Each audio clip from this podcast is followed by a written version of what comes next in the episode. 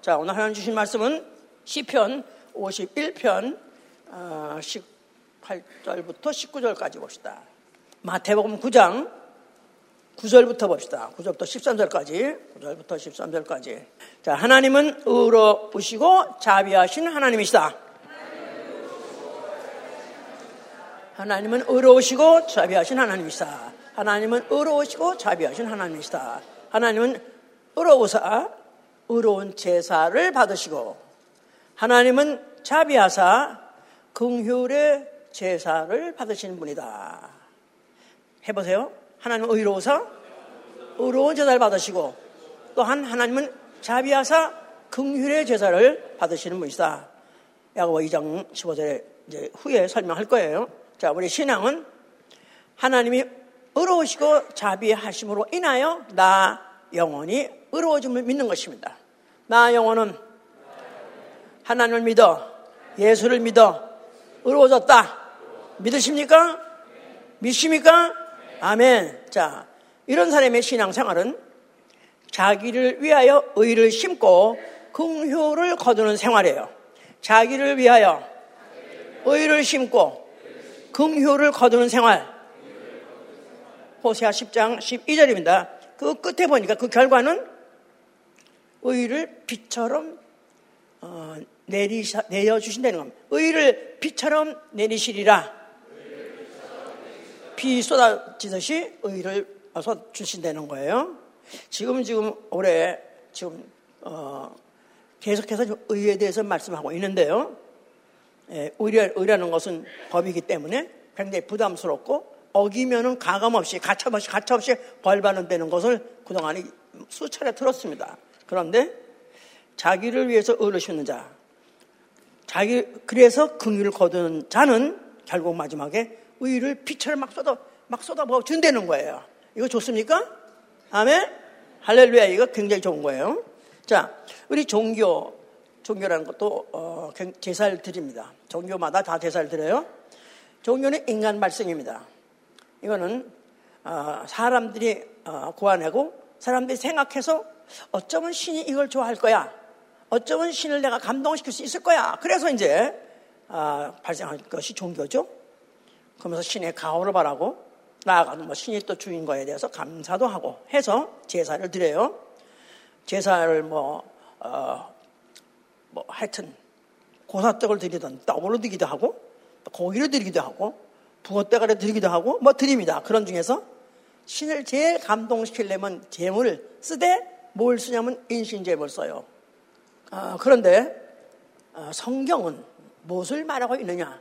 성경이야말로 제사에 대해서 말하고 있습니다. 성경은 무슨 제사? 의로운 제사에 대해서 말하고 있는 거예요. 의로운 제사.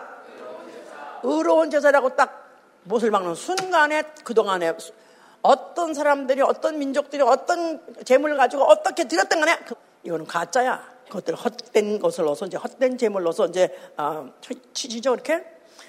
성경은 바로 어, 거룩한 어, 이 의로운 제사를 드리는데 바로 이것이야말로 하나님의 지시에 의해서 드리는 것이다 그 말이에요. 하나님의 지시에 의해야 하나님의 지시대로 하나님이 지시대로 드리는 제사는 의로운 제사요. 그 반대로 사람이 각종의 제사를 드린다 사람 발생, 사람 발생, 상향적 제사 이거는 하나님이 인정하지 아니하시고 어, 오히려 하늘에서 이 지시하는 대로 하나님 말씀에 순종해 드리는 건 의로운 제사를 한다 그 말이에요. 그래서 제사를 드릴 때는 항상 재물을 인정, 재물부터 재물, 재물, 그 다음에 장소, 시기 세 가지를 꼭 말합니다. 그래서 어디에서 무엇을 어디에서 언제 드리라는 게 있어요. 그래서 모든 구약 시대도 다 절기가 있죠. 다 시가 있는 거예요. 또 재물을 지정하는 거예요. 어서 드려야 하는 거예요. 그렇게 세 가지가 있어야 의로운 제사가 되는 것이죠. 이제 그렇게 드려 하는 거예요. 자, 그래서 이제 그 의로운 제사를 처음으로 드린 사람이 있습니다. 누굴까요? 아브라함이죠. 그렇죠? 아브라함. 자, 그 아브라함은 그가 어, 이제 독자를 어, 하나님의 의해서 독자를 얻었고 낳게 됐죠. 그래서 그 독자가 이제 어느 정도 커가지고 정말 정도 들고 정말 인간으로서 정말 정말 백선한 독자이기도 하고 그러니까 뭐 그야말로 눈에 넣어도 아깝지 않은 그런 어, 아들입니다. 독자인데 그랬는데 하나님이 어, 아브라함한테 일단 지시하시기를 내 독자 내 독자를 내가 지시하는 산에 가서 번제로 드려렸었어요. 내 독자를 내가 내 아들 내 독자를 내가 내 아들 내 아들 내가 내 아들 내 독자 한 말은 차라리 영감 보러 너 그러면 할렐루야 하겠죠. 그랬는데 거기다 내 독자도 내 아들도 어려운 아까운데다가 또 내 독자까지 더, 더 아까운 거죠. 그런 아들을 독자를 번제로 드리되 내가 지시하는 산 그 산이 뭐냐면 모리아산이에요. 모리아산. 자, 그러니까 아, 그 지시대로 그 지시대로 그냥 그 아들을 끌고 사흘 어, 길을 가서 제3일에 제3일에 사흘이 사흘이라는 시간 그 시간을 지정해 줬기 때문에 거기 가서 드리라. 왜 사흘 길까지 갈거뭐 있어? 그냥 이왕 드렸으니 우리 아들 참 너무나 불쌍해, 불쌍해, 너무 불쌍해.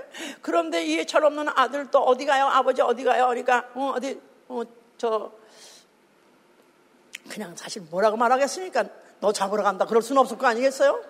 그런데 하여튼 간에 재물은 어디 어, 하니까 제사 드려간다. 아니 그런데 제, 사 드리려면 재물이 있어야 되는데 양은 어디 있습니까? 그랬더니 야 이 자식아 왜 자꾸 불었노? 하나님이 준비하시겠지? 그래서 하여튼 간에 그래서 사, 사흘을 준비 사흘이라는 지나갔던 자체가 사흘이면 마음이 수백 번이 바뀌어요. 수백 번이 바뀌어요. 수백 번이 바뀌어. 그냥 해야 되겠다 했다가도 딱딱 보면 oh my God 하나 못해. 또 하룻밤 자고 나면 oh my God 하나 못해.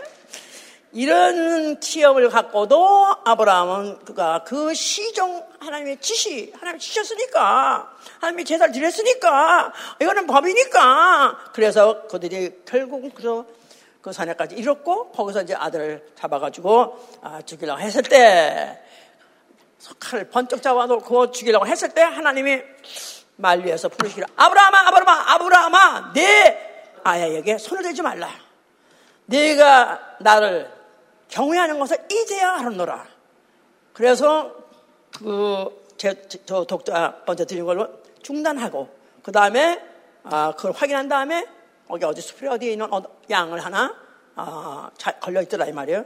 그 양을 갖다 대신 드렸습니다. 하나님 지시한 대로 하셨고, 지시한 대로 또, 하, 드리려니까 드렸고, 또 한, 또 지시한 대로 또 스탑하려니까 스탑했고 나 성질 이미 났어 나 화가 났어 나 드릴까 이래놓으면 이제 아들만 죽고 제사도 못 드린, 못, 못 드린 거죠 결국은 끝까지 순종해서 드렸더니 결국 하나님께서 이제 그에게 복을 주시고 내 후손이 하늘의 별과 땅, 땅의 모래같이 또 대적의 이제 문을 얻을 것이다 하는 엄청난 축복을 받은 거죠. 제사 성공. 의로운 제사 성공. 그러니까 그 말을 내가 이같이 행하였은즉 내가 이같이 행하였은즉 하나님이 지시한 대로 구체적으로 내가 이같이 행하였은즉 어, 다시 말해서 내가 독자를 아끼지 않고 내게 줬은즉 내게 큰 복을 주려서 이같이 행하였다. 그러니까 이 아브라함의 이 제사는 의로운 제사라고 한그 어, 것을 제일 처음에 어, 드린 자. 입니다. 자, 이스라엘이 이제 그 후손 이스라엘에 가서 애고의 종소리를 하고 있었어요. 그런데 이제 그, 어, 모세를 보내셔가지고 하나님이 그들을 출애굽 애굽에서부터 그들을 이끌어내라 그랬어요. 그래서 이제 이끌어내라 하실 때 하나님이 모세에게 하신 말씀이 뭐냐면은 내 백성을 이끌어내라. 그들이 이 산에서 하나님을 나를 섬겨서 그들이 이 산에서 나를 섬기리라. 이 산이 바로 무슨 산이냐면 모리아 산을 말하고 있는 거예요. 모리아 산에서 뭐 했죠, 뭐 했죠 원래? 아브라함이 이삭을 드린 산이 바로 모리아 산이에요. 그런데 그 산에서 또 하나님을 섬기라 하고 이렇게 하나님이 어, 약속하셨어요. 그래서 하여튼간에 우여곡절 끝에 드디어 어, 애굽에서 나오는데 그 끝 마지막에는 양의 피를 문설주에 바르고 그 안에 있으라. 그래서 아, 이제 그 안에 있을 때는 장자가 죽지 않는 그런 어, 약속을 했고 또 그런 이적이 일어나고 있습니다. 그래서 결국 이제 그들이 거기서부터 어, 애굽에서 나오는 밤에 어, 다른 애굽 사람들은 다 장자만 죽은 게 아니라 맛과 짐승까지 다 죽었잖아요. 그런데 이 어, 장자를 보존했다는 자체가 이스라엘은 씨 혈통을 보존했다 그 말이죠. 아, 그래서 그들이 결국 나오게 되는데 그러면서 이제 그들이 결국 인도받아 간 것이 어, 광야예요. 광야. 광야에 이랬을 때 그들을 하나님이 이스라엘 백성을 뭐라고 하냐면 너희는 나의 제사장 나라, 거룩한 백성, 제사장 나라, 거룩한 백성. 자, 그래서 이스라엘 백성을 이제 어, 하나님이 지정하시기를 너희는 어, 너희 민족의 사명이 뭐냐 하면은 너희 민족은 나 여호와를 섬기는 민족이다. 또 그, 그를 위한 나라라. 이렇게 하나님이 지시하셨고 약속하셨어요. 그러시면서 이제 그럴래니까 그들에게 법을 가르쳐 줬어요. 그래서 그 법을 율례와 법도라고 하죠. 율례와 법도. 뭐 굉장히 그 내용이 많지만은 아주 그냥 대충 어, 그것을 크게 나눈다면은 계명과 제사법으로 알면 돼요. 계명과 어, 제사법 뭐 하지 말라 뭐 하지 말라 하는 그런 어떤 어, 그런 어, 그 사회적이고 또 이런 행정적인 이런 계명도 있는가 하면은 크게 또 그들에게 구별된 법이 있느냐 이게 바로 제사법이다 이 말이에요. 제사. 왜냐하면 제사장 나라니까 제사를 제사를 제대로 드려야 되니까 그래서 굉장히 그 조항이 많습니다. 굉장히 그 그에 대한 지시가 많습니다. 그런데 만약에 그 중에 한 가지라도 지키지 아니하면은 끊쳐지리라.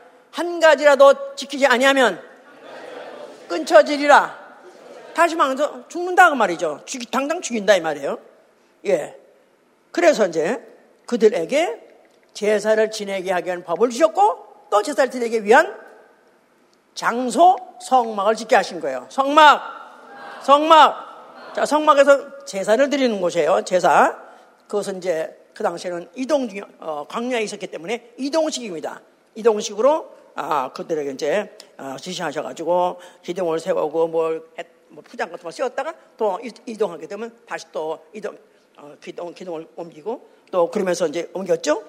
그러면서 거기에서 이제 제사장을 세워서 어, 제사를 드리는 일을 하게 하고 또 거기에 이제 재물을 또 지정하셨어요. 그래서 무슨 소든지 양이든지 염소든지 또 나중에 비둘기까지 뭐 하여튼 그래서 거기 여러 가지 또 지시가 했습니다. 자, 그래서 이제 이런 것들도 하나하나 지시하는 것 따로 그 지시대로 그대로 그대로 드려야 의로운 제사가 되는 거예요. 만약에 지시대로 하지 아니하면 그가 누구든지 하다못해 대제사장 아론의 자식이랄지도 그 안에 직사당했습니다. 의로운 제사를 범했기 때문에 하나님이 의로우시고 의로운 제사를 받으시는데 하나님이 지시한 것대로 하지 않고는 아무리 제사는 열심도 있고 진심도 있고 사랑도 있고 한다 할지라도 하나님에다 범했다면 그래서 직살당했다 이 말이에요. 그래서 대표적으로 아론의 두 아들이 죽였지 않았습니까? 아론이 얼마나 그때 어이가 없고 기가 막혔을까. 참 그랬을 거예요. 그 정말 성별된 혈통 중에서 제사장 이스라엘 자체가 성별 세계 민족 중에서 성별된 혈통에다가 거기다가 또 이스라엘이라는 열두 지파가 또 다 성별된 혈통인데 아니 그 중에서 레위 지파야말로 혈, 혈, 성별된 혈통인데 그 중에 또 아론의 자식은 말할 것 없이 또 성별됐다. 성별, 성별, 성별, 성별된 그 탑. 성별된 자들도 한 가지 계명, 그들이 뭐 나쁜 짓 한 것도 아니고요. 하여튼 다른 불을 드렸어요. 뭐 다른 불, 그 불이 출처가 어디, 번제단에서 원래 그 취한 불 가지고 들어가서 향로로에다 불을 어, 붙이는 건데 아마 그게 어떻게 돼서 그랬는지 하여튼 다른 불을 드리고 들어갔다 즉살 당해 버렸습니다. 그러니까 그만큼 의로운 제사가 쉬운 게 아니었다 그 말이에요. 법이 있고 그 법을 지켜야만 했었고 아니면 당장 죽임당하는 그러는 그런 법이 그게 제사였던 것이다 이 말이에요. 그런데 이제 그들이 후에 예루살렘에서 성전을 세웠습니다. 예루살렘에 세운 성전 그게 바로 그것도 모리아산에 세운 거예요. 거기다가 이제 세웠어요. 최고의 어, 그 어, 자재 가지고 최고의 아, 물질 가지고 최고의 장인들에 의해서 그야말로 기가 막히게 화려하게 웅장하게 그렇게 지었죠. 그랬는데 문제는 이제 이렇게 해고 지고 나고 보니까 이들이 어 이제 어, 나라도 평, 평안하죠. 전쟁도 없죠. 저주도 없죠. 뭐 그러다 보니까 타락하기 시작했습니다. 그래서 그 이스라엘의 타락은 결국은 이스라엘을 파멸로 이루었는데 그 중에서 누가 제일 타락했느냐 하면 제사장들이 먼저 타락을 했어요. 말라기 일자에 보니까 제사장들이 제사를 지내되 그 제사를 지내는 것 자체를 갖다가 부담스럽게 여기고 그러면서 그들이 사기를 쳤다 그랬었어요. 그래서 재물을 갖다가 드릴때 아, 재물 갖다가 짐승 갖다가 드릴 때 눈먼 것이든지 아니면 또 무슨 병드는 것인가 그런 걸 드리고 또 떡을 드릴 때 더러운 걸 드리면서 한 말이 뭐 하나님이 꼭 드시냐? 하나님이 영이신데 하나님 신이신데 뭐 이렇더냐? 형식적으로 하면 되는 거지. 이래서 진심을 다하지 않고 정직을 다하지 않냐고 그러면서 사기를 쳤습니다. 그러느라고 이스라엘이라는 것은 진짜 이제는 말라기에 보면 그 그들의 저주 저주 저주가 결국은 그들로부터 시작해서 어서부터 타락 제사 드리는 것부터 타락했다 이 말이야. 제사 자체를 멸여했다. 우습게 여겼다. 어, 대단치 않게 하겠다. 이러면서 결국 망하게 된 게 바로 이스라엘 민족 자체가 그래서 주권을 잃어버리고 결국 이제 포로를 끌려가 그랬죠. 그러니까 선지자가 그들에게 이제 공고하기를 너희는 스스로 씻으라. 너희는 스스로 깨끗게 하라. 그러면서 너희의 모든 악령을 버리고 악행을 버리라. 나아가서는 선행을 배우라. 공의를 구하라. 학대 받는 자를 도와서 도와라 하면서 고아나 과부를 신원하고 변화라. 그래서 선, 거기 선지자들은 이제 그, 그, 제사만, 어, 그들에게 제사에 대해서만 경고한 것이 아니라 이제는 너의 생활, 제사 드리는 자의 그 생활 자체까지 지시하기 시작하는 거예요. 여기서 또 잘 들어야 된다고 이제, 어, 그 제사 드리는 제사법, 또 그것만이 문제가 아니라 너희가 제사를 드리러 오면서도 네 생활은 여전히 선행, 행하지, 선행하지 않고 공의를 공의대로 하지 않고 학대하며 또 네가 나, 어, 남의 어, 고아나 신원이 불쌍한 걸 변호하지 않으며 생활 자체 자체부터 정, 또 정정하기 시작합니다. 이제 이게 기점에 이제 자 그래서 결국 그들이 그걸 그들은 그들이 그걸 실행하지 않았을 때 결국 그 전쟁을 쳤고 결국 그들은 포로로 끌려갔어요. 그래서 시편에 보면은 그 내가 뭐 그 내가 과거에 주의 전에 올라갈 그때를 내가 얼마나 지금 사모하는지. 사모하는 주의 차라리 주의 성전에 있는 제비가 내가 제비가 부럽습니다 할 정도로 하는 그 사모하는 모든 그 시편의 그들이 다 이 포로로 끌려갔을 때 뭘 그들이 사모했냐면 내가 예루살렘 성전에 가서 그때 그 예배 드릴 때가 너무나 좋았는데 그때 그때가 언제나 돌아오나 해서 그걸 그렇게 그들이 사모하고 그것 때문에 그게 애, 가를 짓고 막 그랬던 것이죠 이제 그래서 그들이 지금 어 그런 가운데에서 또 하나님께서 이제 때가 되어서 거기 이제 그 이방에 그를 끌려갔던 그 그들을 끌어갔던 그 이방 민족 임금을 감동시켜가지고 그들 또 그들을 다시 어, 돌아가서 어, 제사를 지낼 수 있도록 나아가서 성전을 고칠 수 있는 것까지 그들에게 보조해가면서 돌이켜서 보내줬습니다. 그래서 그들이 70년 만에 포로를 어, 마치고 또 돌아와서 성전을 다시 또 헤라 성전도 짓고 그래서 그들이 성전에서 예배를 드리고 있을 당시에 어디서 예루살렘, 성, 예루살렘 성전에서 그때 누가 나타나신 거예요? 그때, 그때쯤에서 예수가 나타나신 것이다, 이 말이에요. 자, 예수께서 성전을 바라보면서 뭐라고 말씀하셨어요? 아니, 우리가 어떻게 성전을 다시 돌아왔으며, 어떻게 이 성전에서 우리를 예배보고 있는데, 어떻게 이 성전을 헐어버려 하는가?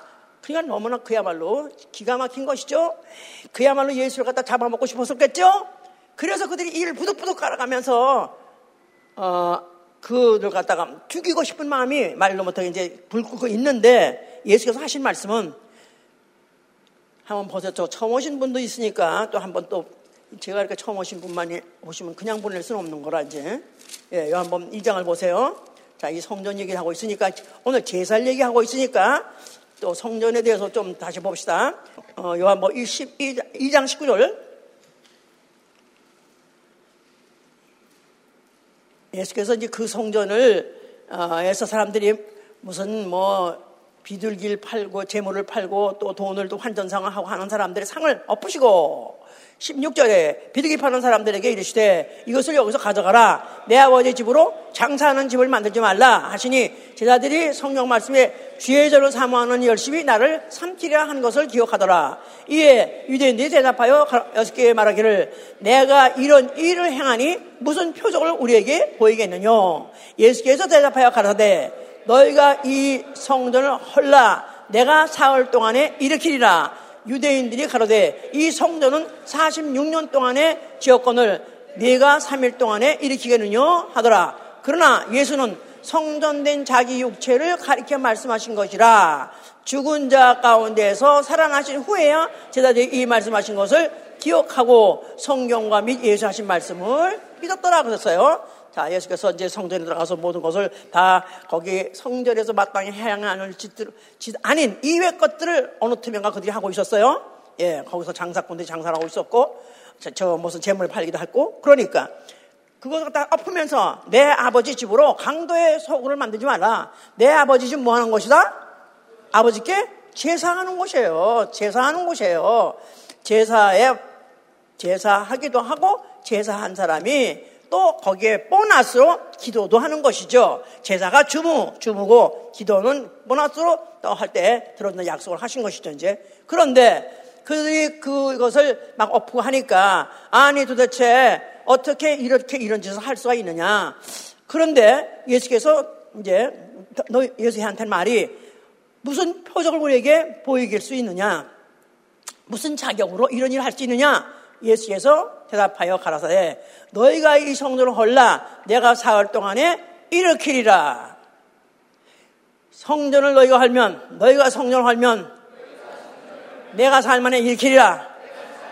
이 성전은 몇 년 동안 지었다고요? 46년 동안 지은 거예요. 아니 이 40년 지은 성전을 어떻게 헐었다가 사흘 만에 일으키뇨 허는 것도 사흘에 못 헐고.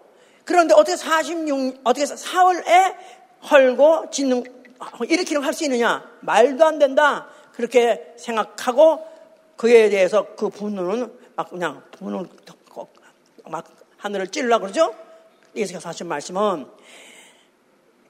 내가 사올 때에 어, 헐고 일으킬 성전은 성전된 내 육체다. 성전된 자기 육체. 성전된 자기 육체. 너희가 나를 죽이면 나는 사흘 만에 일어나겠고 너희 성전을 헐면 사흘 만에 일으키기가 똑같은 말이에요. 너희가 성전을 헐면 성전, 만에 일으킨다. 자, 그 말은 성전된 내 몸을 죽이면 내가 다시 만에 일어난다. 그런 뜻입니다. 그 후에 그가 사, 사흘 만에 살아고 난 다음에 아, 그 말이 그 말이었구나 하고 후에 알았다고 그랬어요.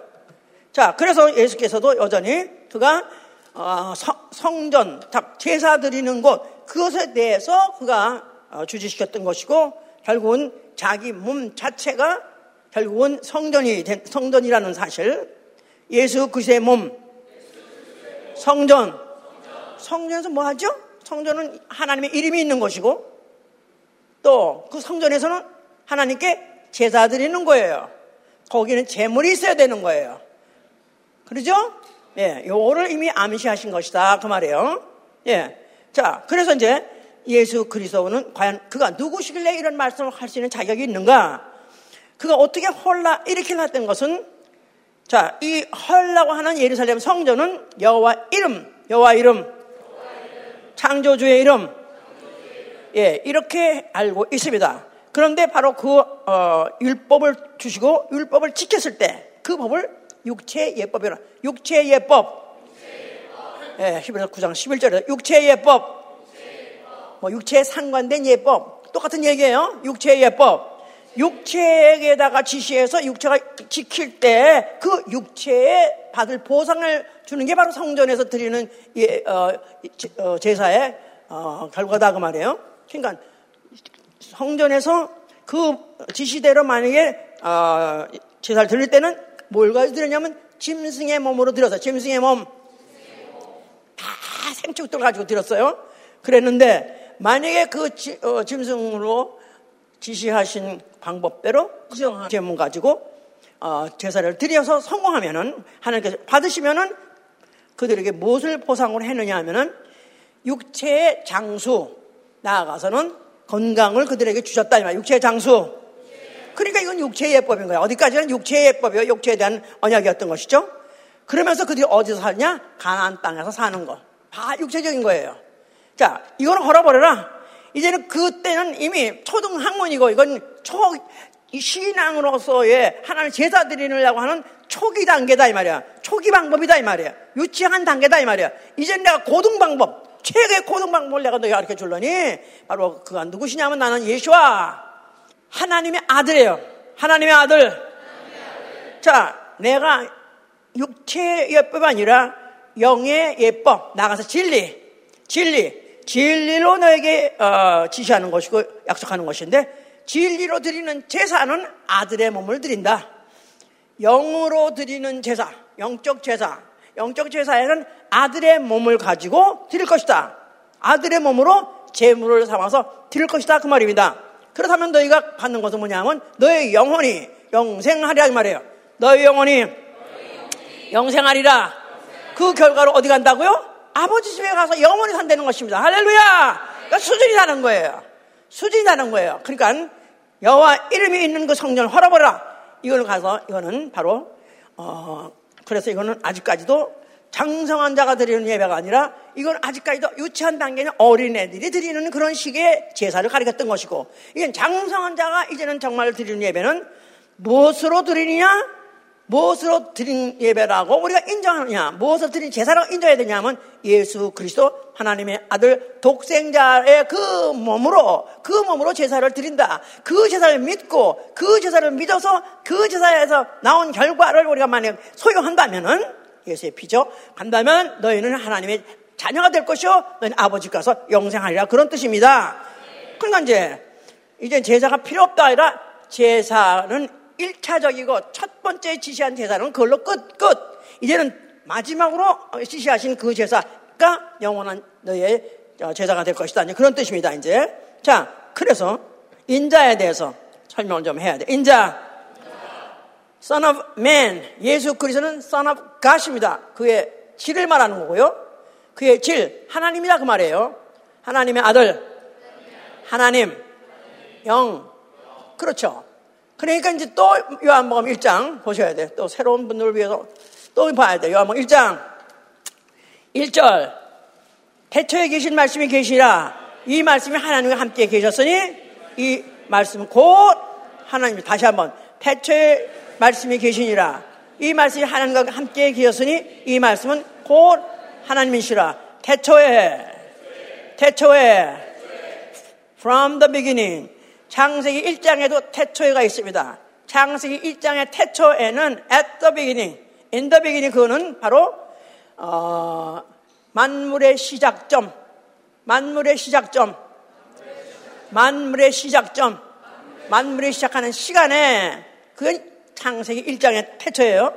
요한복음 1장의 1절의 이 태초는 from the beginning 이거는 영원 전 시간이 없을 때 그 말이에요. 영원전. 시간이 없을 때. 창세기 1장의 태초는 뭐라고요? 시간의 시작할 때. 시간이 시작점 시간의 시작점. 공간의 시작점. 그게 창세기 1장의 태초다 이 말이에요. 그런데 요한복음 1장 1절은 시간에 시간이 없는 시간이 없는 영원한 시간에. 시간이 없는 영원한 시간에 예. 이걸 또 상고회라고 말하죠. 예. 영원한 그 시간에 그때 어, 그때부터 어, 계신 이 바로 그 말씀이 계시니라. 말씀이 계시니라. 뭐, 말씀 로고스 헬라 말로 말씀은 말씀은 하나님의 자기 계시예요. 하나님의 자기 계시. 하나님은 영원 전부터 계시다 그 말입니다. 그런데 하나님은 영이시기 때문에 또 이 우주 바깥에 우주를 지으시고 우주 바깥에 계신 분이기 때문에 아무도 그를 알아볼 수가 없고 볼 수도 없고 알 수도 없어요. 그러나 말씀이라고 정하신 뜻은 자기 계시 하나님의 자기가 하나님이 영원 전부터 작정하시를 나는 피조물에게 나를 나타내리라 보여주라. 그렇게 작정했을 때 사실을 말씀이란다 이 말이에요. 이거 다 말할 수 있죠? 자, 그 말씀, 그 말씀이 곧 하나님이에요. 하나님, 하나님. 말씀. 자, 그가 14절에 말씀이 육신이 되어 우리 가운데 과하심에 우리가 그 영광을 보니 아버지의 독생자의 영광이요. 독생자. 말씀이 육신이 되어. 누가 육신이 되어? 누가 육신? 하나님이 육신이 되어. 말씀이 육신이 되어. 하나님이 육신이 되어. 영이 육신이 되어. 그렇죠? 하나님 영이시니까. 영이 육신이 되어. 그래서 어, 구약의 천사들이 가끔 어, 몸으로 나타나가지고 보여준 적이 있어요. 근데 그 천사들은 그 일이 끝나면 그 다음엔 또 없어지고 그냥 형태가 없어져 버려요. 그런데 이 육신은 태초에부터 말씀이 계신 이 말씀 육신은 온다부터 영원히 안 없어지, 안 없어지는 육신이다 이 말이에요. 죽었는데요. 그래 죽었다 살만 살아, 살아나셨잖아요. 살아나실 뿐만 아니라 죽었던 흔적까지 그대로 갖고 계시잖아요. 자, 그럼 왜 죽었던 흔적을 갖고 계시냐? 왜 죽어야 됐었는가? 그게 이제 바로 하나님이 육신으로 오신 목적이에요. 하나님 아들을 육체로 보내신 목적이다 그 말이에요.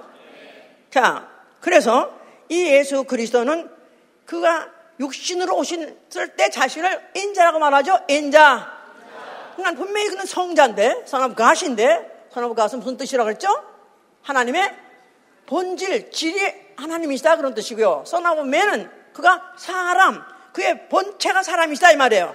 사람의 형태를 가지고 오셨고 사람 같이 태어났고 사람 같이 죽으신다 그런 뜻이에요. 해보세요. 옆에 사람 같이 얘기해 보세요 한번. 오케이? Speak each other. What you heard. Okay? Ask him.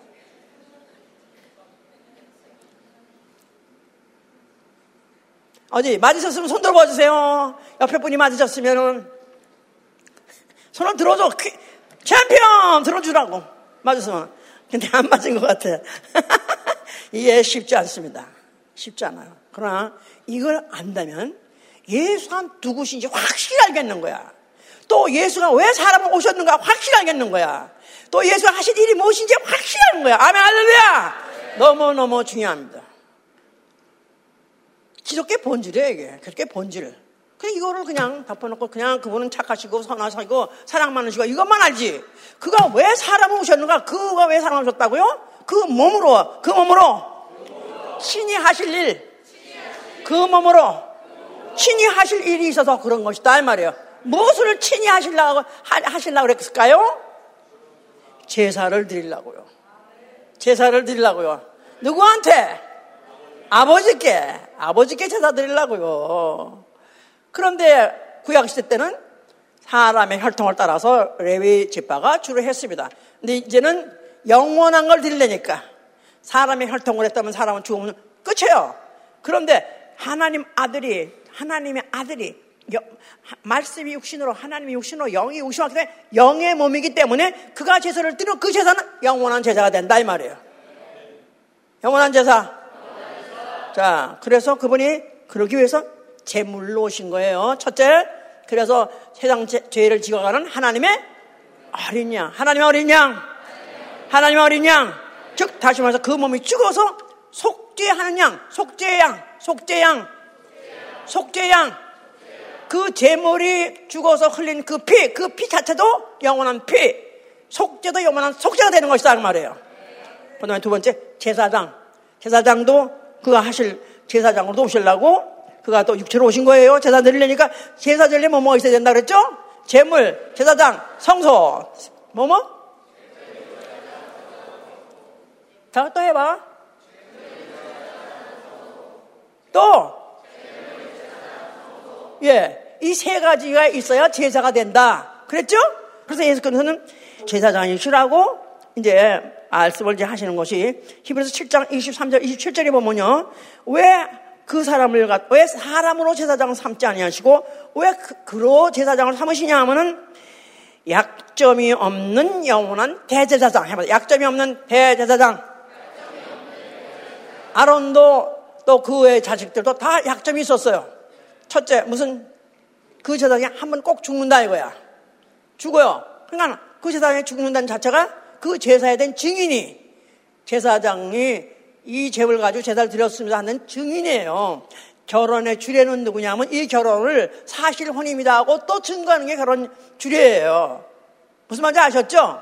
제물을 어, 드렸던 그 사실에 대해서 증거하고 그러면서 하나님 앞에나 하나님 앞에도 고하고 사람 앞에도 그걸 기억하게 하려는 것이 이제 바로 그 제사장. 그래서 약점이 없는 거라면 첫째 죽는 죽음 때문에 어, 그 제사의 일이 중단되지 아니하고 거기다가 또 그 제사장들이 지 약점이 뭐냐면 죄가 있었다 이 말이야. 죄가 죄가 있었기 때문에 그 죄 때문에 자기 죄를 또 위해서 자기를 위해서도 또 제사 지내야 되니까 그런 그런 어, 것의 약점을 없애기 위해서 바로 예수 그리스도 말씀이 육신이 되어서 하나님이 육신이 되어서 바로 영적인 몸을 가지고 영원한 대제사장 일을 하기 위해서 그분이 오신 것이다. 세 번째 성소 영원한 성소 자기 자신을 성소, 성소라고 해서 예수께서는 나는 성전보다 더 크니다. 그래서 나는 성전보다 더 크니라. 이 손으로 진, 뭐, 몇십 년 동안 지은 진 이 화려하고 무슨 어, 공을 들인 어떤 성소보다도 바로 자기 몸 자체가 영원한 어, 제사를 어, 이루는 곳이기 때문에 행하는 곳이기 때문에 그래서 그 자기 몸을 성소라고 그러는 거예요. 그래서 십자가 죽으실 때 어떻게 했죠? 그 몸이 찢어졌어요. 그 몸이 찢었어요. 성전에 휘장이 찢었다 이 말이에요. 성전에 휘장이 찢었어요. 아멘. 그것은 하나님과 사람 사이 막힌 담, 죄의 담을 뚫은 것이다 이 말이에요. 아멘 할렐루야. 이 히브리서 굉장히 영감이 있고 굉장히 깊고 굉장히 좀 진리가 너무너무 넘치는데 우리가 교회에서 한 거야 다 했어. 그러니까 하여튼 후회라도 또 어,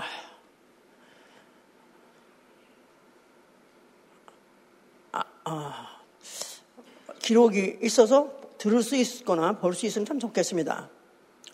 자, 그렇기 때문에 그가 육신을 온 것인데, 그가 이제 그, 그 공생의 동안에 그는, 어, 그 많은 병자를 고쳤어요. 근데 그가 왜 이렇게 많은 병자들을 고쳐주셨냐 하면, 불쌍히 여기사 하사. 불쌍히 여기사. 하나님은 누구라고 했죠? 하나님은 의로우시기도 하시고, 자비하시고 하셨다고 그랬어요. 그러니까 그 하나님 아들 하나님이시니까 그분이 그렇게 불쌍히 하셨어요. 각종 병자를 고쳐주셨고, 그래서 이른 아침부터 하루 종일 나아가서 밤중까지도 병자들을 고치기도 하셨어요. 그리고 또 하다못해 어, 이제 자기 어, 그, 그와 함께 사흘 동안 광야에서 집회를 하다가 그들이 이제 폐회하고 돌려보내려 할 때 그들이 그냥 보내기가 불쌍하여서 나는 그들이 가다가 기진할까봐 불쌍해서 불쌍하니까 뭘 먹을 걸 주라 했다가 하여간에 그들에게 가지고 오병 이어가지고 역사를 이렇게 해서 갈때 어, 굶어 보내지 않으려고 그들을 불쌍히 여겨가지고 하다못해 떡을 먹여서 보낸 것도 그분이 그렇게 불쌍히 여기시는 분이었던 것인 하나님 속성을 그대로 갖고 계신 것이죠. 자 그런데 이제 이 바리새인들은 어, 그들은 아주 율법에 완전히 어, 율법에 그들이 아주 종이에요. 노예예요. 그러니까 어떻게 하면 율법을 통해서 사람들을 죄를 짓는 걸 찾아보고 자 만약 그 눈에 띄었다면 그냥 벌 주는 거 각 아주 그냥 만약 완전히 잔인하게 벌을 주는 것을 그들은 아주 무슨 사명같이 느끼고 살던 사람들인데 제자들이 길에 가, 이제 어느 가서 밭에 밭을 지나가다가 어쩌다 먹을 게 없어가지고 굉장히 시장했다 그랬어요. 그러면서 그들이 어떤 곡식의 이삭을 잘라서 먹었다 그랬어요. 그랬더니 그날이 마침 안식이었더라. 그러니까 득달같이 그들을 갖다가 어째서 니 하지 못하는 일을 하냐? 안식일에는 안식일에는 이렇게 어, 노동하면 안 되는데 왜 추수하느냐? 왜 이삭을 잘라 먹냐? 해가면서 막 그, 그들 갖다가 아 이제 막그 어, 그들을 갖다가 막 정정하니까 예수께서 이제 그때 말씀하시는 거예요. 자, 여기 좀 보세요. 마태복음 12장. 마태복음 12장.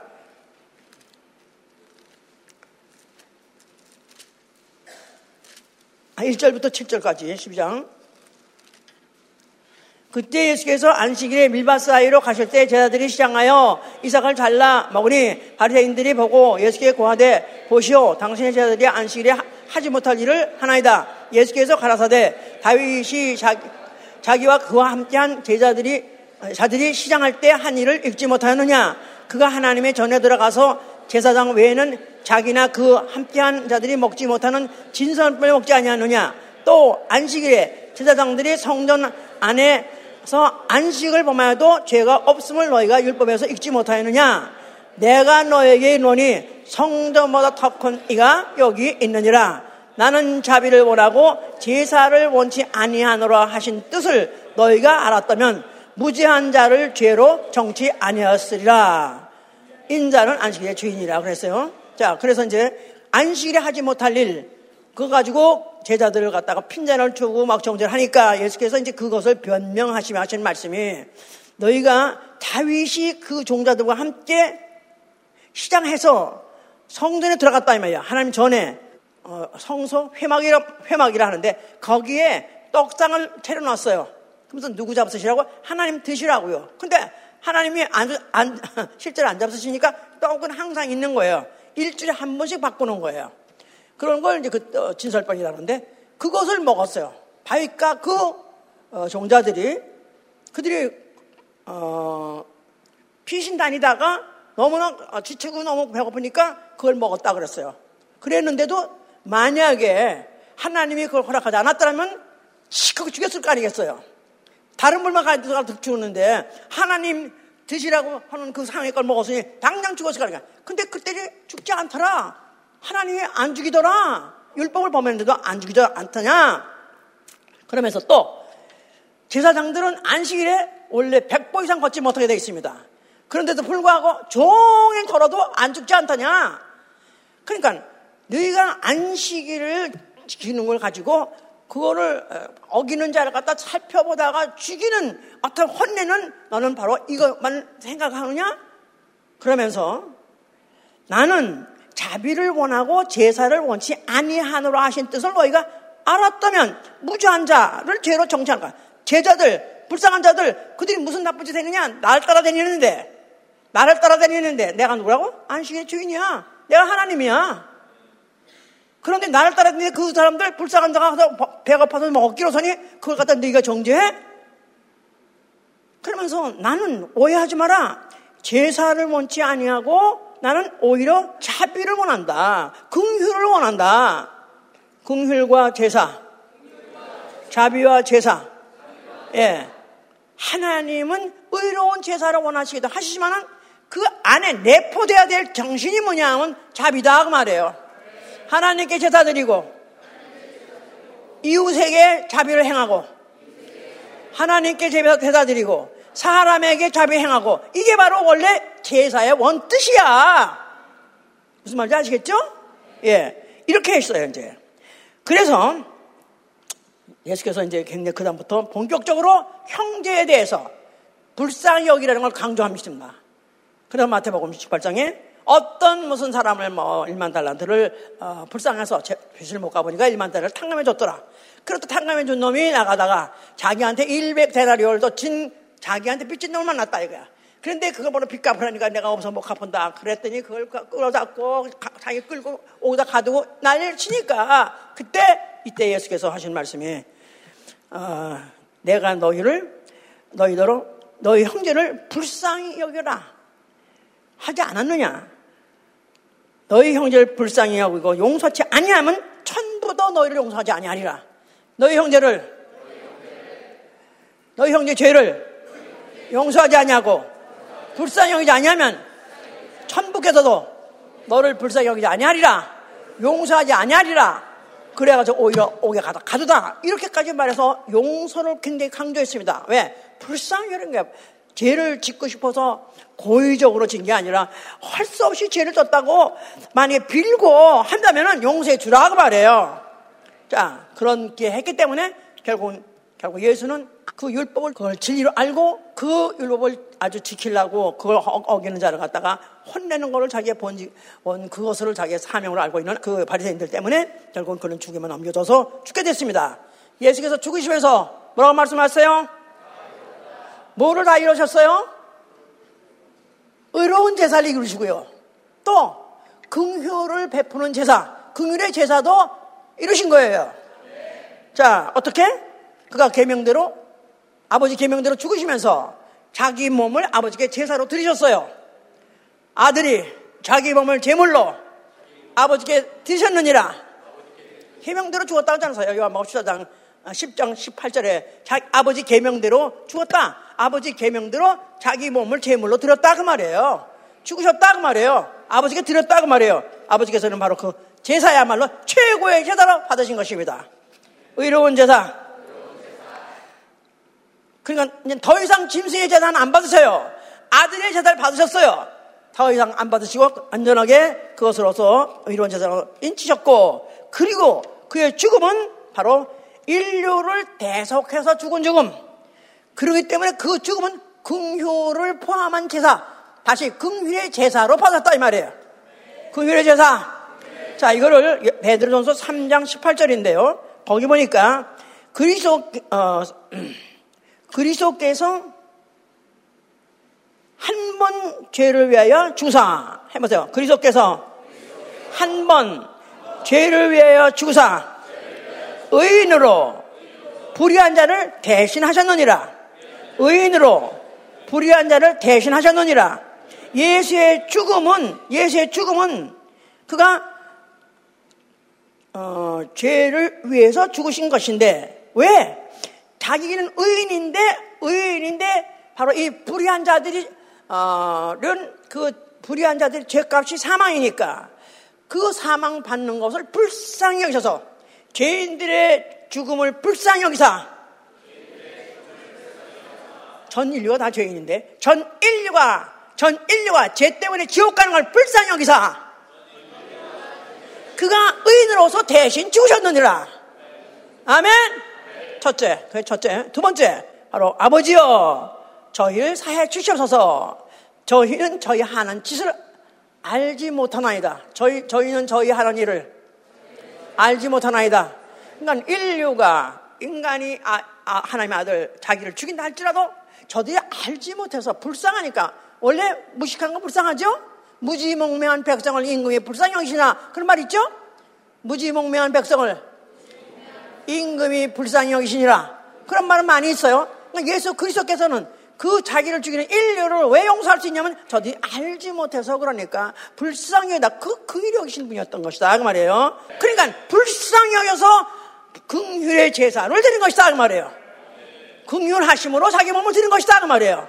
그러니까 의로운 제사도 완성, 긍휼의 제사도 완성. 아멘. 다 이루어졌다는 거예요. 그런 사이에서 마귀는 정죄 가지고 심판받는 거죠.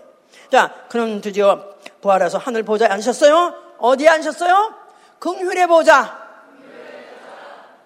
바로 자비의 보좌 앉으셨다 이 말이에요. 자비하신 보좌 앞에 엎드려 자비하신 보좌, 자비하신 보좌. 저는 매일 이 자비하신 보좌 볼 때마다 매일 새벽에 웁니다. 이것 때문에 매일 울어.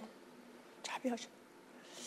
그가 어떻게 그 자비를 베푸셨는지, 어떻게 나 같은 죄인 대신 그가 죽으시고 자비를 베푸시 너무너무너무 감격적이죠? 자, 거기 앉아 계시고, 그 사실은 왜 그렇게 됐느냐 하면, 긍휼은 심판을 이기느니라. 그런 말이 야고보 2장 13절에 있어요. 긍휼은 심판을 이기느니라. 긍휼은 심판을 이기느니라. 이거 중요한 말이에요. 긍휼은 심판을 이기느니라. 그 만약에 내가 긍휼이 오겠다는 사실이 있는 것을 하나님이 인정하신다면은 하나님이 죄로 또 죄값으로 심판하지 않으신다 이 말이에요. 아멘? 아멘! 자, 이래서 이제 예수 그리스도는 지금 하늘 보좌 앉아 계시고 몇 날이 못해서 성령을 보내셨어요. 성령이 오셔서 하신 메시지가 뭐냐면 너희 아버지의 자비함 같이 너희도 자비하라. 너희 아버지의 자비하신 같이 너희도 자비하라. 자, 그래서 하나님의 자비하심을 받은 자, 예수의 피로 값없이 믿음으로 다만 의롭다함을 받은 자들을 교회로 불러오셨어요. 교회, 교회, 교회는 어떤 곳이냐? 로마서 12장 보세요. 로마서 12장. 1, 어, 1절 보시면, 아니, 예, 1절부터. 12장 1절. 로마서 12장 1절.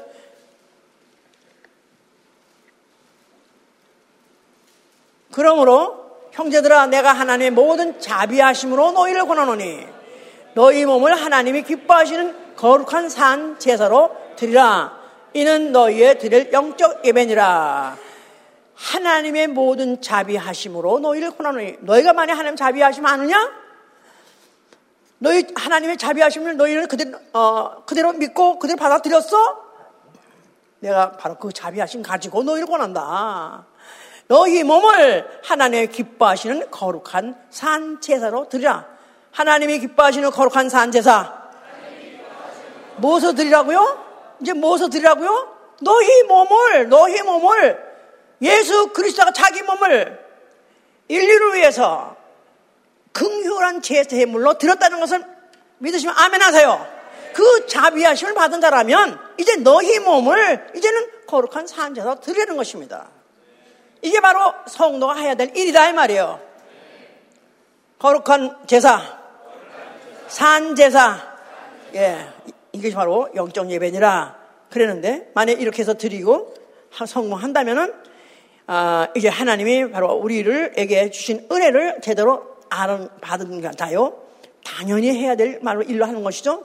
자, 이제 어, 이번 달로 시작해서 8월 달로 시작해서 2023년에 헌신 예배가 시작하는 것입니다. 예배 순서는 어, 9월 달에 시작하지만 8월 달부터 본격적으로 헌신해야 된다 이 말이에요. 그래서 헌신은 당일내 드리는 어, 그 순서가 헌신이 아니라 그 준비 과정에서부터가 다 헌신이 돼야 되는 거예요. 준비 과정에 모든 하루하루 또 모든 행사 행사 다 모든 것이 다 하나님 받으시기에 합당하신 하나님 기뻐하시는 거룩, 어, 거룩한 산 제자가 되어야 된다 그 말이에요. 아멘 할렐루야. 자, 어, 왜 드려야 되느냐? 왜 나의 몸을 드려야 되느냐? 자, 의로운 제사, 산 제사, 긍휼 있는 제사. 하나님이 바로 받으신 제사가 바로 이런 거예요. 의로운 제사, 어, 산 제사, 긍휼 있는 제사. 이게 바로 우리가 드려야 될 아, 이제 제사인데, 자, 왜 드려야 되느냐? 왜 드리냐면, 우리는 여기 드린다고 써 있지만, 사실 이 드린다는 것을 고린도전서 15장에는 심는다고 말해요. 심, 심다. 심다. 심는 거 왜 심죠? 거두기 위해서. 고린도서 15장 보세요. 전서. 고린도전서 15장 42절. 42절. 15장 42절. 15장 42절. 15장 42절. 죽은 자의 부활도 이와 같으니 썩을 것으로 심고 썩지 아니할 것으로 다시 살며 욕된 것으로 심고 영광스러운 것으로 다시 살며 약한 것으로 심고 강한 것으로 다시 살며 육의 몸으로 심고 신령한 몸으로 다시 사나니 육의 몸이 있은즉 또한 신령한 몸이 있느니라. 할렐루야! 자 우리가 이 육의 몸 흙입니다. 흙. 죽어요. 이 흙의 몸 이 몸 자체가 죄성을 죽을 때까지 가고 있는 거예요 죽을 때까지 죄성 육의 육정 정욕의 사람 무력의 사람 세상적 바로 이게 바로 이런 동물적인 이런 동물적인 속성을 갖고 있는 육체예요. 그런데 우리가 은혜를 받았어요. 이제 은혜를 받았기 때문에 이제부터는 동물적으로 살 수 없죠. 이 몸을 가지고 뭐 해야 되겠죠? 이제는 의로운 제사를 드리고 거룩한 산 제사를 드리고 영적 제사를 드려야 되는 것이다 그 말이에요. 할렐루야. 그럴래니까 왜 그렇냐면 몸으로 심으면 거는 되는 것입니다. 육의 몸을 심고 영의 몸을 걷느니라. 이 육체의 시간, 육체의 정력, 육체의 모든 기운, 힘, 이 모든 것을 가지고 심으면 영의 몸으로 거둔다는 거예요. 썩을 것으로 심고, 썩지 아니할 것으로 심, 어, 거두며, 욕된 것으로 심고, 싹스, 싹스가 욕된 것, 욕된 것으로 심고, 영광스러운 몸으로 거두며, 욕된 이 몸 가지고라도 만약에 정말로 하나님이 기뻐하시는 제사, 거룩한 산 제사, 영적 제사를 만약 제대로 드린다면은 영의 몸으로 부활한다고 말해요. 무슨 몸으로? 영광스러운 몸으로. 영광스러운 몸으로. 생명의 부활. 첫째 부활. 원하십니까? 아멘 할렐루야. 이렇게 결정적으로 이러기 위해서 중요하다 이 말이에요. 영의 몸으로 걷기 위해서 영광스러운 몸으로 걷기 위하여 나의 몸을 드리는 것입니다. 아멘? 아멘! 첫째, 그게 첫째. 두 번째, 왜 드려야 되느냐 하면은, 왜 뭐, 나의 몸을 드려야 되냐면, 긍휼을 베풀기 위해서. 긍휼의 제사, 제사 안에는 긍휼의, 긍휼의 제사가 아니라 긍휼의 제사. 자, 긍휼 베푸는 거예요. 그래서, 야고보 다시 봅시다. 야고보, 야고보 2장.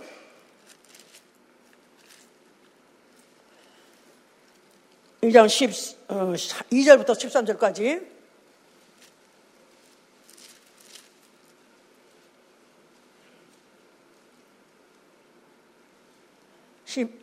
12절 너희는 자기 율법대로 심판받을 자처럼 말도 하고 행하기더라 긍휼을 행하지 아니하는 자에게는 긍휼 없는 심판이 있으리라 긍휼은 심판을 이기고 자랑하느니라 긍휼을 행하지 아니하는 자에게는 긍휼 없는 심판이 있으리라.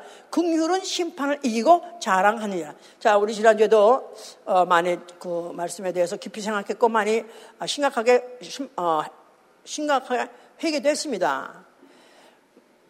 진리라는 지시를 받은 후 짐짓 범죄하면은 속, 자신은 속죄한 제사가 없고 오히려 어, 심판 받을 명예는 불만 남아 있다고 했지 않았습니까?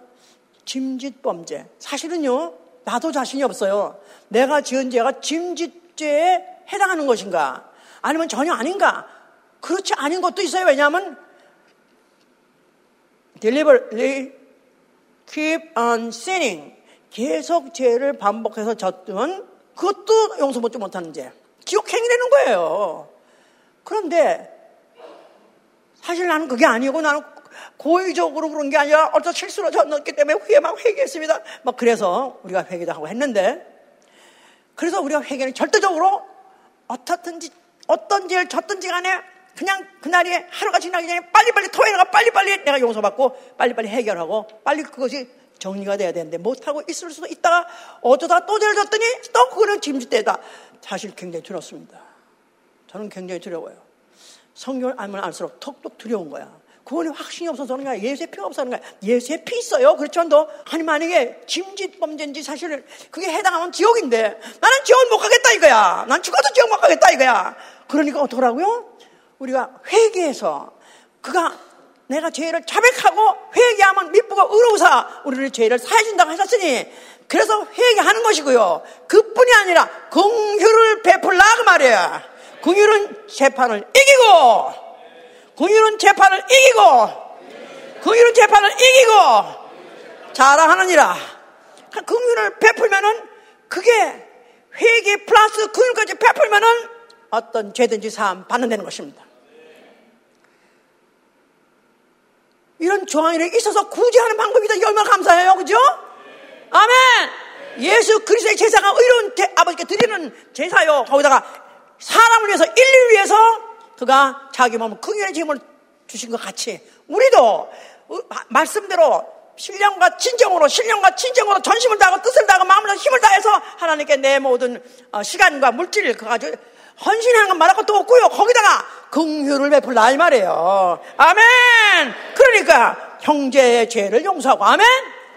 형제의 죄가 어, 무슨 죄든지 무슨 죄든지 형제의 죄를 용서하고 형제가 나한테 무슨 죄를 졌든지 일흔 번을 졌든지 아홉, 번을 졌든지 하여튼 일일에 일곱 번 졌든지 간에 용서하고 그 다음에 두 번째는 만약에 형제가 가난해서 먹을 것이 없다면 먹을 걸 어, 나눠주고 입을 걸 나눠주고 하여튼 그들의 어려운 형편에 있을 것 최선을 다해서 물질적으로 심적으로 나, 나누어 주는 것이다 이 말이에요. 아멘. 그 뿐입니까? 하여튼 만약에 또 아직도 믿음이 연약한 자를 본다면은 그 믿음을 없는 것을 불쌍히 여겨서 그에게 어떻든지 복음을 전하고 가르치고 해서 어떻든지 그가 지옥 가지 않도록 지옥 가지도록 불쌍해서 그와 함께 기도하고 또 가르치고 또 같이 회개하고 하면서 살려내는 일 긍휼 행하는 것이다 이 말이에요. 아멘. 긍휼은 재판을 이기고 자랑하니라. 아멘 할렐루야. 감사합니다. 이런 것이 성경에 있다는 게 너무 감사한 거예요. 그대로 하면 되는 거예요. 아멘. 그래서 하여튼 간에 이제는 이번에 헌신은 하나님께 물질 모아서 드린 것 뿐이 아니라 형제끼리도 사랑하고 형제를 불쌍히 여겨가면서 그래도 밤에 늦게까지도 안 되는 것도 어, 안 되는 대사도 외우려고 쩔쩔매기도 하고 막 이런 것도 불쌍히 여기세요. 또 하여튼 그 가난을 불쌍히 여기고 그의 모든 부족한 걸 다 불쌍히 여기고 가족에 문제 있는 걸 다 불쌍히 불쌍히 불쌍히 불쌍히 여기신다면 하나님께서 공율 있는 재판 긍휼 있는 재판 하나님께서 긍휼 없는 재판 지옥입니다. 긍휼 있는 재판으로서 우리를 어떻게 용서해 주실 것이고 우리를 해방시켜 주실 것입니다. 할렐루야! 그래서 올해 정말 헌신이야말로 최고의 헌신 드릴 수 있도록 하시길 위해서 축원합니다. 아멘 할렐루야! 하다못해 불신자한테는 왜 전도하느냐? 불쌍히 여기는 거예요. 왜 불쌍해?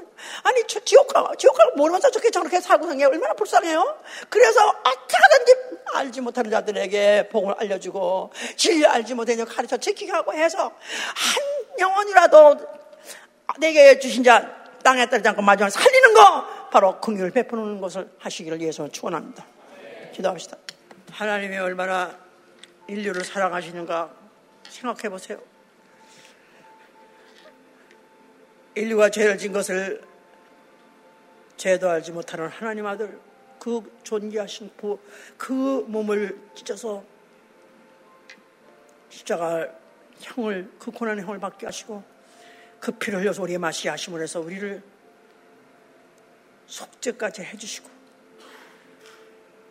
그리고 또 오늘날 성령은 한 사람이라도 이 사실을 알아가지고 어떻게든지 한 사람이라도 하나님 아버지 집에 데려가려고 이 육체, 이 죄성의 이 육체, 이 정력의 사람, 이 물력의 사람, 성령의 사람, 이 사람을 어떻게든지 죽여가지고 어떻게 의에 육체 의외로운 제사를 드리게 하기 위해서 가르쳐 주시고 또 그걸 가르치는 방법까지도 가르쳐 주었습니다. 이제 참 감사한 마음으로 나 해보겠습니다. 도와주시옵소서. 나 그대로 하겠습니다. 도와주시옵소서. 기도합니다.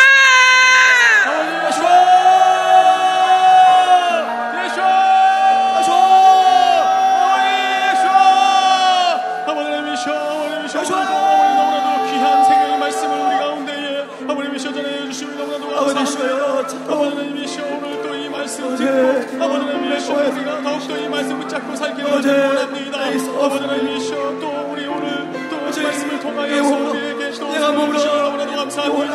아버지 하나님이시여 아버지 이 육체에 있는 가운데 이 육체에서 아버님이시여 썩어진 것을 심어서 아버님이시여 영광스러운 것을 살고 아버님이시여 정말 영원한 것을 살기를 간절히 원하오니 아버님이시여 우리가 아버님이시여 믿음으로 주하여 주시옵시고 아버님이시여 이 육체 가운데 아버님이시여 아버님이시여 정말 같이 이제 아버님이셔 주님의 말씀대로 아버님이셔 정말 순종하며 살수있는 구원을 주시옵소서 아버님이셔 저리 보이 셔서 제가 이루어주시고 주 예수의 나아가 아버님이셔 우리 아버님이셔 시작되었사오니 이 현실을 통하여서 더욱더 아버님이셔 불쌍히 여기고 여기는 아버님의 이러한 시간들 될수 있도록 도와주시옵소서. 그리하여서 만드시는 아버님이셔 정말 우리 앞에 섰을 때에 극리 심판으로 아버님이셔 정말 그것이고 주여 도와 날 계속하신 예수께 내 생명을